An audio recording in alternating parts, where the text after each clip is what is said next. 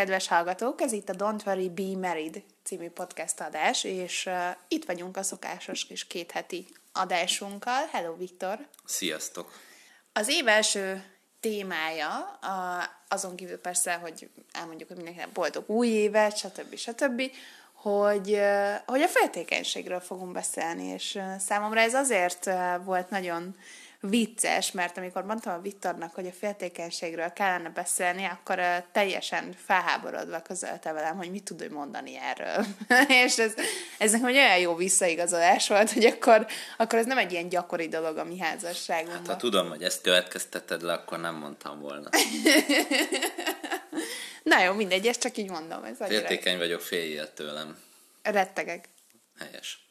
Ezt most adásban mondtuk, lehet, hogy jönnek érted a szociális Azért munkások. mondtam, hogy más is hallja, legyenek tanúk.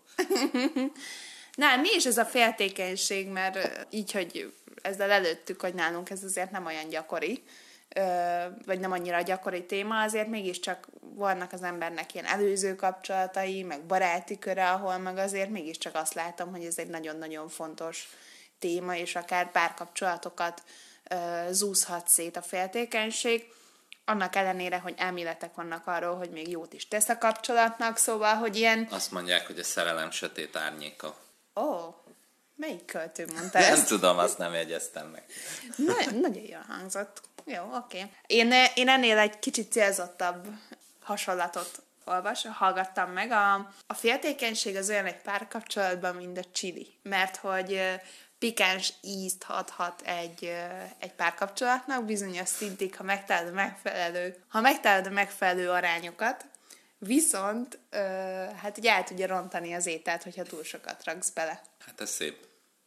Csak ez pont olyan, amit abszolút nem tud szabályozni senki, hogy mennyire legyen féltékeny, vagy a másik egyetlen legyen rá féltékeny. Úgyhogy ez egy olyan főzés, amit bekötött szemmel és hátra között, kötött kézzel kell elvégezni. Jó. Na, jó van, oké, jó lesz az adás. Ma, ma ilyen szóképekben kommunikálunk. Mm, megnézzük, hogy mennyire fogják ezt értékelni a hallgatók, viszont azért most így Pedig beszéltünk, még a zöld szemű szörnyeteget nem is mondtuk. De remélem még jó sokszor el fogod mondani ezt a közhelyet. Na, viszont azon gondolkodtam, hogy, hogy amikor készültem az adásra, hogy vajon arról van ez szó, hogy vannak féltékeny típusú emberek, akik tök mindegy, hogy milyen párkapcsolatban vannak bennük féltékenyek úgy automatikusan a személyiségükbe, vagy pedig párkapcsolatonként változik az, hogy mi mennyire vagyunk féltékenyek, és ugye, mint ahogy mondja a közhely paletta, hogy ha nem adnak rá okot, akkor nem vagyok, meg nem tudom, hogy bevallom őszintén, akkor kezdem én a, az okfejtést. Mondd el az elméletet, kérlek. Nekem van egy ilyen ö, típusú elméletem, hogy igenis vannak féltékeny típusú emberek. Az, hogy éppen mennyire ö, féltékeny az az illető egy kapcsolatban, vagy az mennyire ö, krónikus már, az, az nyilván függ attól, hogy előtte volt-e valamilyen bizalmi ö, bizalmi válság mondjuk a párkapcsolatban, de hogy én azt látom, hogy valahogy a, a bizalommal és a féltékenységgel kapcsolatban mindig ugyanazoknak a barátaimnak van újra és újra feladata. Bármelyik párkapcsolatban És van. milyen típusúak ezek az barátaid? Hát, ha ráismerünk néhányra. Én most így mentől abba is hagynám ezt a beszélgetést.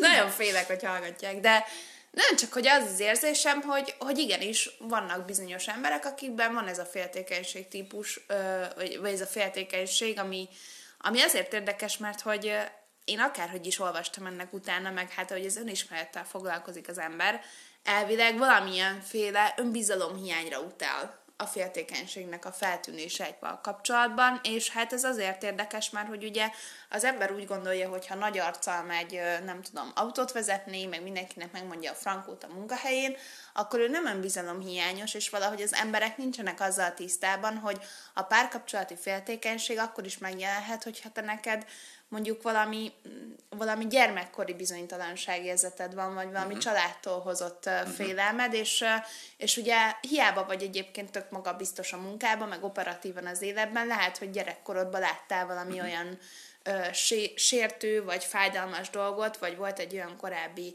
ö, korábbi fájdalmad, ami egyébként abszolút ö, a táptalaj annak, hogy te egy párkapcsolatban önbizalomhiányos vagy, és ezért ezt feltékenységként tünteti fel a, a, az operatív része a párkapcsolatnak. tök érdekes, hogy akkor ezek szerint működik a, a, az a módszer, hogy, hogyha ha valakinek sok a belső bizonytalansága, annál inkább hangsúlyoz valamit, ugye ezek ilyen ö, kicsit narcisztikus emberek, akik esetleg valamit magukból folyamatosan előre tolnak és, és hangsúlyoznak, és akárhogy is nézzük, mindig bizonytalanság van mögötte, meg mindig önbizalom hiány, csak mm, ezek még szerencse, hogy sok-sok szavunk van ezekre, mert hogy nem, nem biztos, hogy, hogy, hogy abban vagy bizonytalan, hogy képes vagy valakit megtartani, hanem a saját szerethetőségedben is lehetsz bizonytalan, szerintem a féltékenység hatalmas nagy körének, mert ez szerintem tényleg ez, ez, ez minden más ilyen pszichés párkapcsolati témánál nagyobb, nagyobb kör, és, és évezredekre nyúlik vissza, és, és Shakespeare-től kezdve mindenki, meg az ókori görög drámák, mindenki ezzel foglalkozott. Tehát, hogy, hogy, hogy az egyik nagy halmaza szerintem a, azzal kapcsolatos, hogy saját magát mennyire fogadja el az a fél, aki féltékeny, mert ha ezzel van problémája, akkor egyértelműen ebből fog fakadni a féltékenysége, és az jönni fog valószínűleg pártól függetlenül. Tehát, hogy én is úgy gondolom, hogy nem a párunk az, aki végül is kigenerálja azt, hogy na, akkor most én őrá féltékeny vagyok, hanem a saját magunk hozzáállása, de hát az, hogy ki a párunk, az már megint csak abból származik. Tehát, hogy, hogy lehet, hogy valakinek folyamatosan olyan párjai vannak, akikre féltékenynek kell lenni. Mit gondolsz erről? Nagyon egyetértek veled, meg azt hiszem, hogy mi ebben most úgy körülbelül egyetértünk, hogy, hát hogy, hogy erről van igen. szó, mert uh, egyébként uh, én nekem végig az volt az érzésem, ahogy néztem utána ennek a témának, meg, meg teljesen mindegy, hát én is járok csoportterápiákra, stb. Hát, hogy látok egy csomó olyan embert, aki őszintén beszél nehéz témákról is, és a féltékenység is egy nehéz téma. És uh, én nekem egy kicsit azért van mindig bennem a féltékenységgel kapcsolatban egy ilyen rossz beidegződés, mert nekem valahol a féltékenység egyfajta dominancia igény is a másik részéről hogy, hogy ugye nem az van, hogy azt mondja, hogy figyelj kicsim, rettélk attól, hogy a munkahelyeden annak a sásznak jobb a humora, és, uh-huh. és mi van, ha vele jobbakat röhögsz, és, és uh-huh. most akkor légy szíves, soroljál fel öt dolgot, ami velem jobb, mint azzal a sráccal, uh-huh. nem így hangzik, hanem ilyen dominancia igényem van, hogy uh-huh. ha te most azzal jobban, jobban és hangosabban röhögsz, akkor nem menjél el többet arra a munkahelyre, uh-huh. a karácsonyi budira. Uh-huh. Nem tudom, szóval, hogy, hogy annyira, annyira rosszul fejezi ki valaki azt, hogyha a féltékenységből kommunikál, mert igazából az alapja az pont az lenne, hogy a másik szeret, és ráadásul a féltékenység e, azért is dominancia, mert egy folyamatos kontrolligényed lesz a másik felet, hogy akkor most mit írogatsz a telefonba? Hát akkor kóros. most, akkor, de nem biztos, hogy ez feltétlenül de én ezt kóros. kóros krónikusnak tartom, hiszen uh, ahogy ez tök jó ez a megközelítés, hogy nevet valakivel, mert ebben én is úgy meg tudom ragadni, hogy, hogy valakivel nevetsz, akkor az ugye azt sugalja, hogy, hogy ő szórakoztatóbb, tehát nyilván őt, őt választaná a párod, te helyetted, hiszen mm. vele jobban fogja érezni magát. Tehát ez, ez már abszolút egy ilyen nagyon sok mindenre rá lehet húzni, a főztjére, a társaságára, az ízlésére, hogy valaki másé jobb, mint a tiéd. És ugye ez azért nehéz, mert hát most tegyük föl, hogy az illetőnek mondjuk nincs is humora, vagy tényleg nem egy vicces valaki, akkor ez a, ez a féltékenység jogos valahol, hogy, hogy, hogy, hogy ő nem tudja ugyanazt megtenni, hát senki nem tud egyik napra a másikra társaság központja lenni, és azt mondani, hogy ugyanolyan szórakoztató vagyok, mint, mint egy másik ember. Mint a Chandler a jó barátokban. Mint akire féltékeny vagyok. Uh-huh. és, és akkor, akkor ez, ez tényleg ilyen belső romboló hatás, hogy, hogy még rosszabb lesz, mert hogyha most mondjuk magamból indulok ki, hogy, hogy aki ilyen vízöntő alkat, arra nem hat annyira a külvilágnak a viszont válasza, hogyha nem attól várod, hogy a külvilág megerősítsen, hogy mondjuk tizen nevetnek rajtad, mert hogy olyan vicces vagy, akkor, akkor ez nem közelít meg annyira ez a fajta féltékenység, ami a saját kisebbségi érzésedből fakad, mert nem, nem a külvilágból igazolod vissza azt, hogy te szerethető vagy, vagy igenis jó fej vagy, és jó veled lenni, hanem e- ezt valahogy így magadnak ezt elfogadod. És milyen érdekes, hogyha mondjuk valakinek mégiscsak fontos az, hogy, hogy hangosabban nevet a, nem tudom, kollégájával a, a párja, akkor én bennem az is ilyenkor megmozdul, hogy teljesen el, elhalványul az az érzés, hogy, hogy az ember azért nem csak a másik humor alapján választ párt. Hogy, hát nyilván nem. Ja. De hogy mégis ugye egy abszolút egy ilyen irracionális kép lesz, hogy vele hangosabban nevet a telefonba, jobban érzi magát vele, és csak ez az egyetlen kontextusa, hogy párkapcsolatot választasz. Hát nyilván nem, szerintem ennek az lenne az alapja, hogy el tudod viselni azt, hogy igen, a párod bizonyos emberekkel, nem tudom, ö, harsányabb, bizonyos emberekkel hangosabban neved, bizonyos emberekkel jobban táncol, bizonyos emberekkel jobban főz, jobb esetben ezt az összeset nem egy másik emberrel csinálja, nem különbözővel.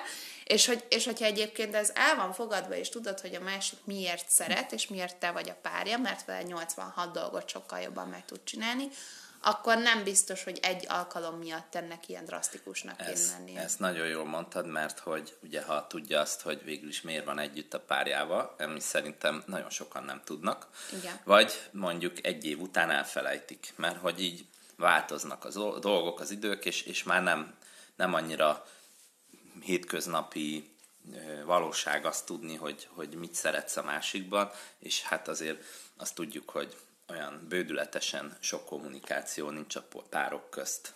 Ez, ez, ez mindig a nulla pont, hogy onnan indulunk az origóból, hogy, hogy kevés a kommunikáció, és akkor, akkor például lesz, hogy, hogy mi a együttlétnek az olyan fajta oka, ami nem csak a szeretet, hanem olyan is, hogy mit szeretnek együtt csinálni, vagy miben jók, mibe hasonlítanak, azok egy kicsit így háttérbe szorulnak. Egyébként ezen szerintem például olyan közös programok, amik kimozdulósak, azok segítenek, mert hogy otthon, passzív környezetben nem érzed ezt meg úgy. Tehát szerintem például egy ilyen féltékenységi spirálnak az egyik ilyen eleme lehet, én így képzelem, hogy a pár az a közös dolgaikat otthon éli meg, hogy otthon vagyunk ketten. És hogyha az egyik elmegy, azt mondja, hogy megyek a sörözni, megyek bowlingozni, biliárdozni, kártyázni, vagy nem tudom, társasjátékozni, akkor az már olyan fura, hogy most itt hagyod a mi közös idillünket, és már ez már féltékenység, mert hogy, hogy én azt adom, hogy itt vagyunk együtt, és akkor tudom, hogy itt vagy, mit csinálsz, látom, a másik valami másra vágyik, ez már úgy megtöri ezt a harmóniát. És, és ez nagyon sokszor van olyan eset, én legalábbis így tapasztalom, hogy, hogy az egyik fél nem akar elmenni otthonról, tehát nincs az, hogy jó, akkor menjünk, hanem az egyik fél otthon akar lenni, de ő nem akarja, hogy a másik is elmenjen, vagy a másik sem menjen el, ő azt akarja, és, és ha otthon marad, akkor abból egyfajta ilyen duzzogás van, vagy ilyen, nem, nem is tudom, minek nevezzem, ilyen, ilyen passzív válás, ha meg elmegy, akkor meg a féltékenység jön elő. Olyan fura már, hogy én a megoldáson is próbáltam így gondolkodni, és, és hogy van egy csomó klisi, ami ugye a féltékenység kapcsán felmerül, de én azért még beszélnék arról, hogyha valaki féltékeny, akkor azért ott ilyen nagyon durva kényszergondolatok tudnak megjelenni. Az biztos. Hogy, hogy azért erről szerintem beszéljünk, mert nem arról van szó, hogy, hogy a másik fél feltétlenül alapot ad rá, de hogy, az elmegyek a bowlingozás, nem tudom, képe, 5 másodpercen belül tud átcsapni abba, hogy mit csináltok ketten a kocsiba a kollégáddal. És, és ez borzasztó örlő annak, aki mondjuk tényleg ez az otthon van, és várja a másikat, és ez, ez rendkívül, rendkívül nehéz, és hát egy fölösleges ilyen dű harag generálódik a másikba, olyan képekre, ami ugye meg sem történik. Hát lehet, hogy megtörténik, és én úgy gondolom, ha a megoldás szempontjából nézzük, és ö, ö, mondjuk tegyük föl, hogy az illetőnek nincs egyébként nagyon súlyos önértékelési zavara, mert ha van, akkor azt nyilván egész máshogy kell kezelni, és sokkal nagyobb meló. De ha egyszerűen csak ö, problémázik ezen, hogy most akkor ott mi lehet, vagy, vagy mit hm. képzeljek bele fantáziából, akkor, akkor mondhatja magának, hogy mindegy, mert hát ö, én úgy gondolom, hogy nincs hatalmunk ilyen módon kontrollálni a párunkat, hogy hogy megtiltjuk neki, és akkor majd úgyse fog megcsalni, mert megtiltottuk. Tehát én, én el tudom fogadni azt, amit mondanak, hogy, hogy ha valaki el akar menni, el akar hagyni, akkor úgyis elmegy. Ha korlátozod, azzal csak a feszültségek meg a konfliktusok fognak generálódni. Ha meg nem akar elhagyni, akkor meg úgyse, úgyse történik semmi, akkor se, ha nem tudom, olyan teljesen szélsőségesen ö, féltékenységre okot adó helyzet alakul ki. Azon is gondolkodtam, hogy bár ez, a, ez, a, ez az adás abszolút nem a megcsalásról szól, viszont ö, olvastam, hogy 1995-ös ö, mm, tanulmányról, amiben kimutatták, hogy a férfiak a fizikai megcsalástól félnek jobban, és azért, vannak, azért féltékenyek, a nők pedig a lelki hűtlenségtől félnek, és azért féltékenyek, hogy neked például mi a véleményed erről, hogy mondjuk mi számít, mert a fizikai, fizikai hűtlenséget azt úgy kb. értjük. De hogy mi számít mondjuk lelki hűtlenségnek, és ezt azért akarom mm, megbeszélni veled, vagy azért tartom ezt érdemesnek ide behozni, mert hogy ugye lehet, hogy, hogy valaki azt gondolja, hogy az, hogy valakivel 15 SMS-t váltottam egy nap, az nem hűtlenség, és arra nem kell, hogy féltékeny legyen. Valaki meg úgy gondolja, hogy, hogy igen, az már egyfajta érzelmi hűtlenség. Nem tudom, ez a, ez a lelki hűtlenség nem, nem igazán tudom elfogadni, mert értem, hogy miért hozták be. Hát csomó nő hivatkozik de, erre. Hát, hát férfiak is hivatkozhatnak rá, meg bárki, de, de ez, ez, ez megint egy kicsit önértékelési dolog, mert ha tegyük föl, hogy egy művész a párom, mondjuk zenész, és fuvolázik, és, és neki vannak olyan barátai, meg zenésztársai, akikkel erről beszél, meg, meg olyan szenvedét élnek át együtt, hogy fú, a koncert hatalmas siker volt, te nem fogod tudni ezt kiváltani nála, hogy akkor mi megbeszéljünk ilyen szenvedéllyel a kávéfőzésről, hogy ha mi, milyen kávét főztem reggel, nem tudsz olyat mondani, ami ezzel versenyképes, tehát maximum mondhatod, hogy nekem ez túl sok, nem fogok együtt járni olyan emberrel, vagy együtt élni, aki, aki ennyire szenvedélyes valamilyen területen, művészetben, vagy bármi másban, és akkor ez nincs. De hát amúgy én szerintem ö, ennek azért muszáj, hogy, hogy testi szintje legyen, mert hogy hát nem tudom, igazából tradicionálisan a testi megcsalást tartjuk valós megcsalásnak több ezer éve, hát mostanában van ez a nyitott kapcsolat, meg különböző új kifejezésekkel próbáljuk ezt valahogy föl törni, meg, meg, meg fölhigítani, de én a saját véleményem az, hogy, hogy ez számít, mert ez az, ami olyan, hogy, hogy ott, ott azon múlik, hogy korlátozza magát a párod. Tehát, hogy ugye valaki őt csábítja, vagy ő van abban a helyzetben, hogy elcsábíthat valakit, és nem teszi meg, mert úgy dönt, hogy nem. De az, hogy beszélgetnek egy filmről, és öt órán keresztül fantasztikus beszélgetés zajlik, abban ezt én nem érzem, hogy most azért abba kell adni a beszélgetést, mert már túlzottan élvezzük a beszélgetést. Ezt olyan bizarnak érzem ezt gondolni. Aztán persze a kettő egymásba fordul, tehát hogy nyilván testivé válhat a lelki viszonyrendszer, és fordítva is, de hát ezt mindenki látja, hogy, hogy maga a szituáció mennyire, mennyire veszélyes. Azért a féltékenységnél úgy gondolom, hogy a pár az pontosan meg tudja ítélni, hogy amit ő csinál most, az, az valószínűleg már okot adna féltékenységre, ezért szoktak ezek lenni a filmekben, hogy viszi a férfi a virágot haza, és akkor a nő azt kérdezi, hogy mit csináltál. Mert ő már tudja, hogy ez már annyira nem volt jó, de, de hát nyilván nem akarja elmondani, és így, és így virágot visz.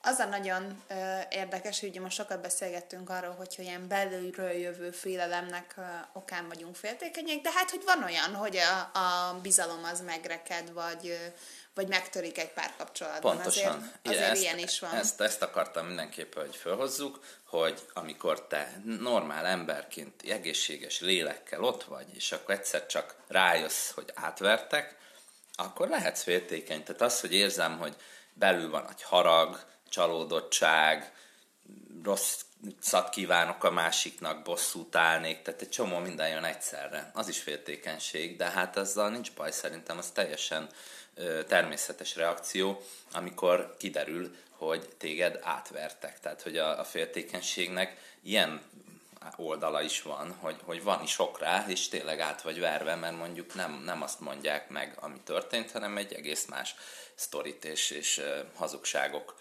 gyűrűjébe kerülsz, és, és nem tudod, hogy mi van, és esetleg még úgymond így ilyen baleknek is fogsz tűnni a végén, hogy, hogy tehát te bevetted ezt a sok sületlenséget. És azt még vissza akarom kötni arra, amit az elején kérdeztél, hogy van olyan típusú ember, aki féltékeny, hogy úgy gondolom, hogy vannak olyan típusú emberek, akik rendszeresen választanak olyan párt maguknak, akikre aztán féltékenyek lesznek. És ez lehet, hogy egy ilyen, tehát hogy a nem is annyira komoly kapcsolat túl komolyan vétele, vagy, vagy, vagy olyan típusú embereknek a választása, aki, aki nem megbízható, mert azért ez, ezt azért le tudjuk mérni, tehát ö, ö, ilyesmit azért ki lehet következtetni, és akkor utána persze bele, bele sodródik, és itt érzem ezt ö, összekapcsolhatónak, hogy, hogy ha, ha, ha van egy ember, aki elég könnyen hazudik, és akár ilyen egész kis meséket föl tud építeni, azok meg szokták találni maguknak azt a partnert, aki, aki ezt meg issza, és akkor mindent elhisz, aztán végén ugye már nem annyira hiszi el, akkor nyomozni kezd, a telefont meg kell nézni, magánnyomozót kell fogadni, meg, meg mindent kell csinálni, követni kell, hogy kiderüljön. De ez egy normál párkapcsolatban nem, ott, ott ennek nincs helye. Képzeld el, hogy azt olvastam, hogy egy ilyen akut féltékenységi időszak, mondjuk amikor, amikor kiderül a párodról, hogy megcsalt, és, és eldöntitek együtt, hogy, hogy ti most ezen túl fogtok együtt lendülni, és, és új életet fogtok kezdeni, ami egyébként szerintem szakember nélkül szinte lehetetlen, de mindegy. És azt olvastam, hogy a megcsalt fél ilyenkor olyan tüneteket, olyan posztrauma stresszhez hasonló tüneteket produkál, mint hogyha mondjuk előtte bántalmazták volna. Persze. És hogy, és hogy ugye nagyon rossz, hogyha a másik fél mondjuk ehhez nem áll ugyanolyan türelemmel. Hogyha még megcsaltam a páromat, kiderül, de együtt uh-huh. akarunk maradni, uh-huh. akkor borzasztó sok türelem kell annak a részéről, aki ugye a bűnt elkövette, uh-huh. mert hogy nem arról van szó, hogy a másik hisztizik, hanem hogy tényleg fizikailag kell azon dolgoznia, hogy újra tudjon bízni. Mert elrontották neki a bizalom ma való kapcsolatos hát hogy mondjam, érzéseit. Igen, és ez egy, ez, bocsáss és... meg, hogy, hogy visszavettem a szót, csak azt akarom kihozni belőle, hogy általában ilyet, mondjuk, megyük akkor így, hogy a férfi egy bocsánatkéréssel hmm. el akar intézni, hogy ne haragudj, drágám, tényleg megtörtént, megcsattalak, izé, bocsánat, soha többé nem fordul elő, holnap akkor kezdjünk új életet. Hmm de ugye semmit nem változtat. És itt van a lényeg, amit mondasz, hogy a féltékenységnél is, hogy azért van ez, hogy bizonyos emberek ebbe így belecsavarodnak akár egy életen keresztül, mert a másik fél akkor már nem ugyanabba, tehát hogyha már egyszer lebukott, és az én normális emberi viselkedésemet megcsalta, Igen. Akkor, akkor már nem lehet azt mondani, hogy akkor továbbra is ugyanúgy teljes bizalom, meg mit tudom én, akkor már ő, ő más kategóriába kerül, és nem, nem tekintheti úgy, hogy akkor is ugyanúgy mindent megtehet, meg el, egy, egy bocsánatkéréssel el van intézve. Hát meg, hogy akkor utána, ha most nem is azt mondom, hogy egy házasság ezen elbukik, és akkor nem tudom, nem lehet rendbe hozni soha többé, de azért borzasztó felháborítónak tartom, amikor vannak mondjuk olyan most bocs, kedves férfiak, de ha mondjuk van egy férfi, aki megcsalta egy nőt, eltelt három hónap, és valahol a haverjainak sör mellett mondja, hogy az meg az asszony az olyan hülye, ez most állandóan nézegeti a telefonomat, uh-huh. vagy mi. Hát, hogy nem, három hónap uh-huh. alatt nem tudod rendbe hozni azt, amit elrontott el ilyen szint, és azért akartam mondani, hogy konkrétan a posztraumás stressz, stresszhez hasonlítható érzéseken megy át a másik, mert ha megerőszakolnak, sem tudsz túllépni rajta egy-két hét alatt. Persze. És hogy, és hogy ez csak akkor fog tudni rendbe jönni, de hogyha a bűnös fél egyébként tényleg türelemmel áll hozzá, és hónapokig, évekig dolgozik, nem csak virággal, ha meg ékszerrel, hanem egyébként, akkor egyébként tök jó, csak hogyha valaki ilyen helyzetbe keveredik, akkor az, az készüljön arra, hogy ez nem, nem egy-két hónapos sztori. Ráadásul közben beszéltél, nekem eszembe jutott, hogy az egyik legnagyobb táptalaja a párkapcsolatoknak, és szerintem ezzel kapcsolatban olyan fura ö, ilyen, ilyen legendák vannak, de aztán ez már lehet, hogy egy ilyen én ö, saját környezetemben lévő tapasztalatoknak a rávetítése a világra, hogy azok az embereknek vagy azoknak a pároknak borzasztó nehéz a féltékenységet a minimálra csökkenteni, akik egyébként úgy mentek bele a kapcsolatba, hogy valamelyiküknek, vagy mind a kettőjüknek volt éppen kapcsolata, uh-huh. Amikor belementek. Uh-huh. És hogy milyen érdekes, hogy ugye elvileg akkor ők a nagy szerelem, ők mindent hátrahagynak, uh-huh. ők csak velük, hát nyilván mást is akkor el, elhagynak, és, és mégis én azt látom, hogy azoknál a pároknál borzasztó nehezen épül fel a bizalom, mert akárhogy is nézzük, abból indul ki valahol a tudatalattiuk, hogy igaz, hogy velem csalta meg a párját, de azért megcsalta, hogy, hogy ez úgy tűnik, mintha egy ilyen nagyon ideális, szerelmi, nem tudom, mindent elsöprő érzés lenne, és közben meg egyébként szerintem egy nagyon komplikált helyzetből indítja el a párkapcsolatot.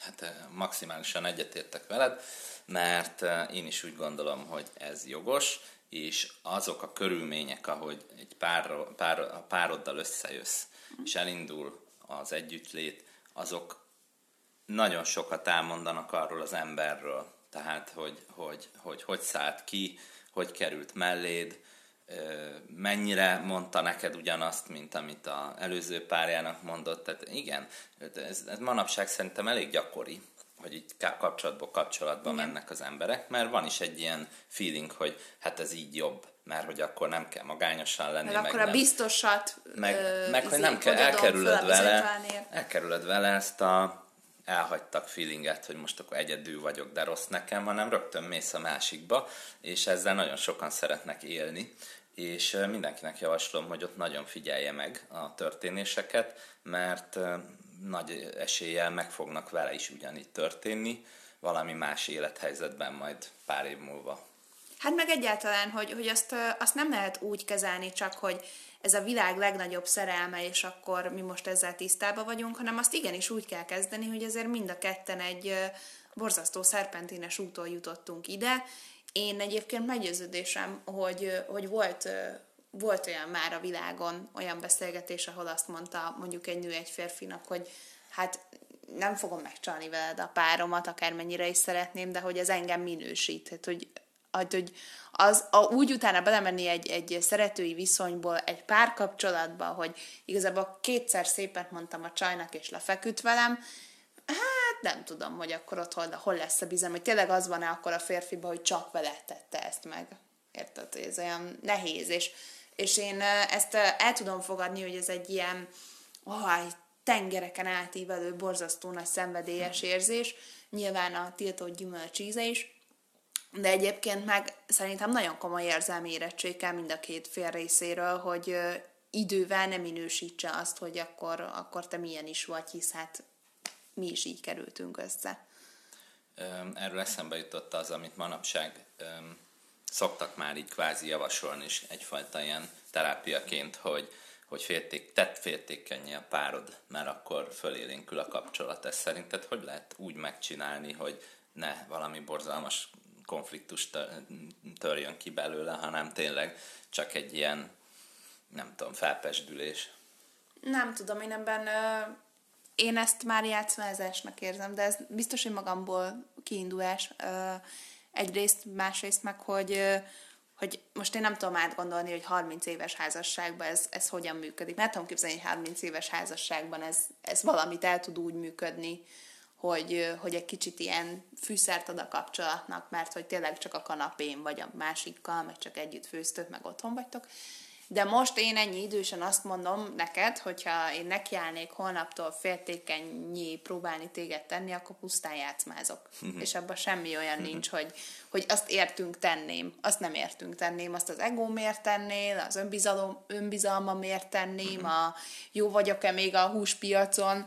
Érzésekért tenném. Nem azért, hogy, hogy na majd ez biztos segít a kapcsolatunkon, de el tudom képzelni, hogy 30 éves házasságba behoz egy olyan érzést, amit így a másik nem ér, nem érzett mondjuk évek óta. Jó, akkor így teszem fel inkább a kérdést, hogy ha mondjuk van egy nő, aki, aki mondjuk házas, és abszolút nincsen férfiakkal semmilyen mm, relációja, tehát még úgyse, hogy nem tudom, beszélget férfiakkal, akkor ott javasolnád azt, hogy hogy nem tudom, legyen férfi ismerőse, akivel rendszeresen találkozik, és ezt ki, direkt azért, hogy lássa a párja, hogy egyébként ő tudna mással is összejönni, ha akarna. Nem. Nem, nem, azért nem, mert egyrészt nagyon egészségtelennek tartanám, hogy tényleg egy kollégája sincsen, aki, aki velő beszélgetne. Szerintem ez életszerű, tudja, hogy vannak bor, ilyenek. Borzasztó. Én szerintem egy olyan típusú párkapcsolatban, ahol azt érzed, hogy egy kicsit ellaposodott a dolog, abban szerintem az is tudja azokat az érzéseket felhozni sokkal eg-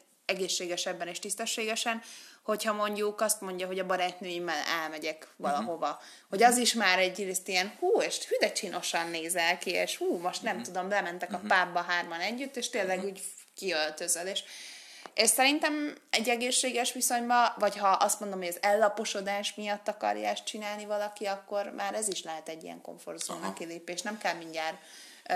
Szóval én azért úgy érzem, hogy ezt, ezt nagyon nehéz úgy kezelni, hogy megérje beleállni ebbe a játszmázásba, mert lehet, hogy tök jól sül el, de én sokkal nagyobb esélyt látok arra, hogy, hogy egyszer csak azt kapja az ember a fejéhez, hogy te kezdted. Uh-huh. Akkor ez csak a filmekben jó, jó, jó vicc. Ja, a filmekben sok minden jó vicc, de, de nem tudom, mondom, megint más, ha 30 év múlva is a podcast adást veszük fel, akkor lehet, hogy máshogy gondolkodom erről, de, de most én abszolút ezt így látom. Most már nagyon a végét járjuk, és beszéltünk arról, hogy, hogy, hogy nézel filmeket, amik esetleg erről szólnak, és csak ilyen nagyon röviden, ha nem is akarsz többet, meg nem is hát. kell, mert kevés az idő. Mondjuk a, az a film, amire azt mondtad, hogy igen, az nagyon a féltékenységről szólt. Ennyire kihegyezetten... Vagy olyan karakterek, vagy Ennyire valami. kihegyezetten nem, nem igazán vannak, de egyébként rengeteg film van. Tehát például a Egyébként azt hiszem, hogy talán Oscar díjas is a Holtodiglan című film, aminek direkt nem lövöm le a poénját, mert ilyen csavaros, csavaros sztori, ott abszolút a féltékenység van a középpontban. Nekem egy régi kedves kedvencem a szomszédnője mindig zöldet, azt mindenkinek ajánlom. Az abszolút, az így, tehát így az így nyakig lögybölődik a féltékenységben. De várjál, de egyébként érdekes, mert hogy a féltékenységet ne keverjük az irítséggel. Mert a féltékenység az, amikor valamit meg akarsz tartani, ami a tiéd, az irítség meg az, hogy valamit akarsz, ami nem a tiéd. Igen, de mondjuk ott az öregek pont egy régi szerelem miatt vannak haragban, úgyhogy ott, ott megáll ez. Ami talán egyikük is se volt igazán. Ami, aki egy kicsit művész lélek, az annak a tágra zárt szemeket ajánlom. Az, az is a féltékenységnek egyfajta hát ilyen művész, ilyen Kubrick által értelmezett bemutatása, de azért az már jóval mélyebb rétegekben. És hát érdekes még a Dustin Hoffman első filmje a diploma előtt, ez már egy elég régi film, talán 68-as, a, a, ezzel futott be Dustin Hoffman annak idején, ahol ő egy fiatal diploma előtt álló srác és egy Mrs. Robinson nevű nővel jön össze, és úgy, hogy ott van közben menyasszony is, meg hát egy vívódás, hogy melyiküket válassza egyebek, meg hát a híres sláger is ebbe a filmbe volt filmzene. Ezt pedig már csak azért is, hogy érdemes néha klasszikusokat nézni, azért azt mégsem mondom, hogy az ott állót nézzétek meg. Ennyire nem akarok visszamenni, de azért a diploma előttet azt úgy, azt úgy érdemes. Na jó, hát nagyon köszönöm, Viktor. Én ebből egyet láttam, úgyhogy szerintem menjünk filmezni. Jó, az a szomszédnőjét ezt hát, láttam, de... Még annyit, hogy, hogy ezek, tehát, hogy ezek a filmek jellemzőek a, a féltékenység filmes bemutatására, hogy nyilván nem hoznak semmilyen megoldást, tehát maximum össze lehet békülni, meg happy end záródhat, de olyat senki ne várjon a féltékenység kapcsán, hogy van egy ilyen ősi nagy minta, amivel, amivel ezt meg lehet oldani. Ez a filmekben sincs, hát van egy csomó, ami tényleg csak azt akarja, hogy, hogy lásd ezt, hogy ez hol mérgező, és mennyire sokan ilyen szörnyetekként írják le, hogy, hogy miért, miért, miért pusztít, miért mar, és, és olyan, ami, ami ugye egyik félbe dolgozik, mert hát én lehetek féltékeny úgy, hogy te nem is tudod, hogy én bennem Persze. valami brutál nagy féltékenység van, meg lehetek úgy is, hogy egyébként minden nap 18-szor beszólok, tehát ez mind a kettő létezhet, egyik se jó, és mind a kettő nagyon mm, árthat a féltékeny félnek, de nyilván így univerzális feloldás a filmekben sincs erre, de hát egy kicsit így lekerekítve ezt a beszélgetést, azért az önismeret az, az mindenkinek segít a saját féltékenységén. Igen, mi az önismeretben, meg a kommunikációban hiszünk. Nagyon szépen köszönjük, hogy itt voltatok velünk. Ez őszinte leszek, ez egy sokkal jobb beszélgetés lett, mint ahogy én így elsőre elképzeltem, úgyhogy, úgyhogy reméljük, hogy nektek is tetszett, és akkor januárban érkezünk majd még a következő podcast adásokkal. Sziasztok! Sziasztok!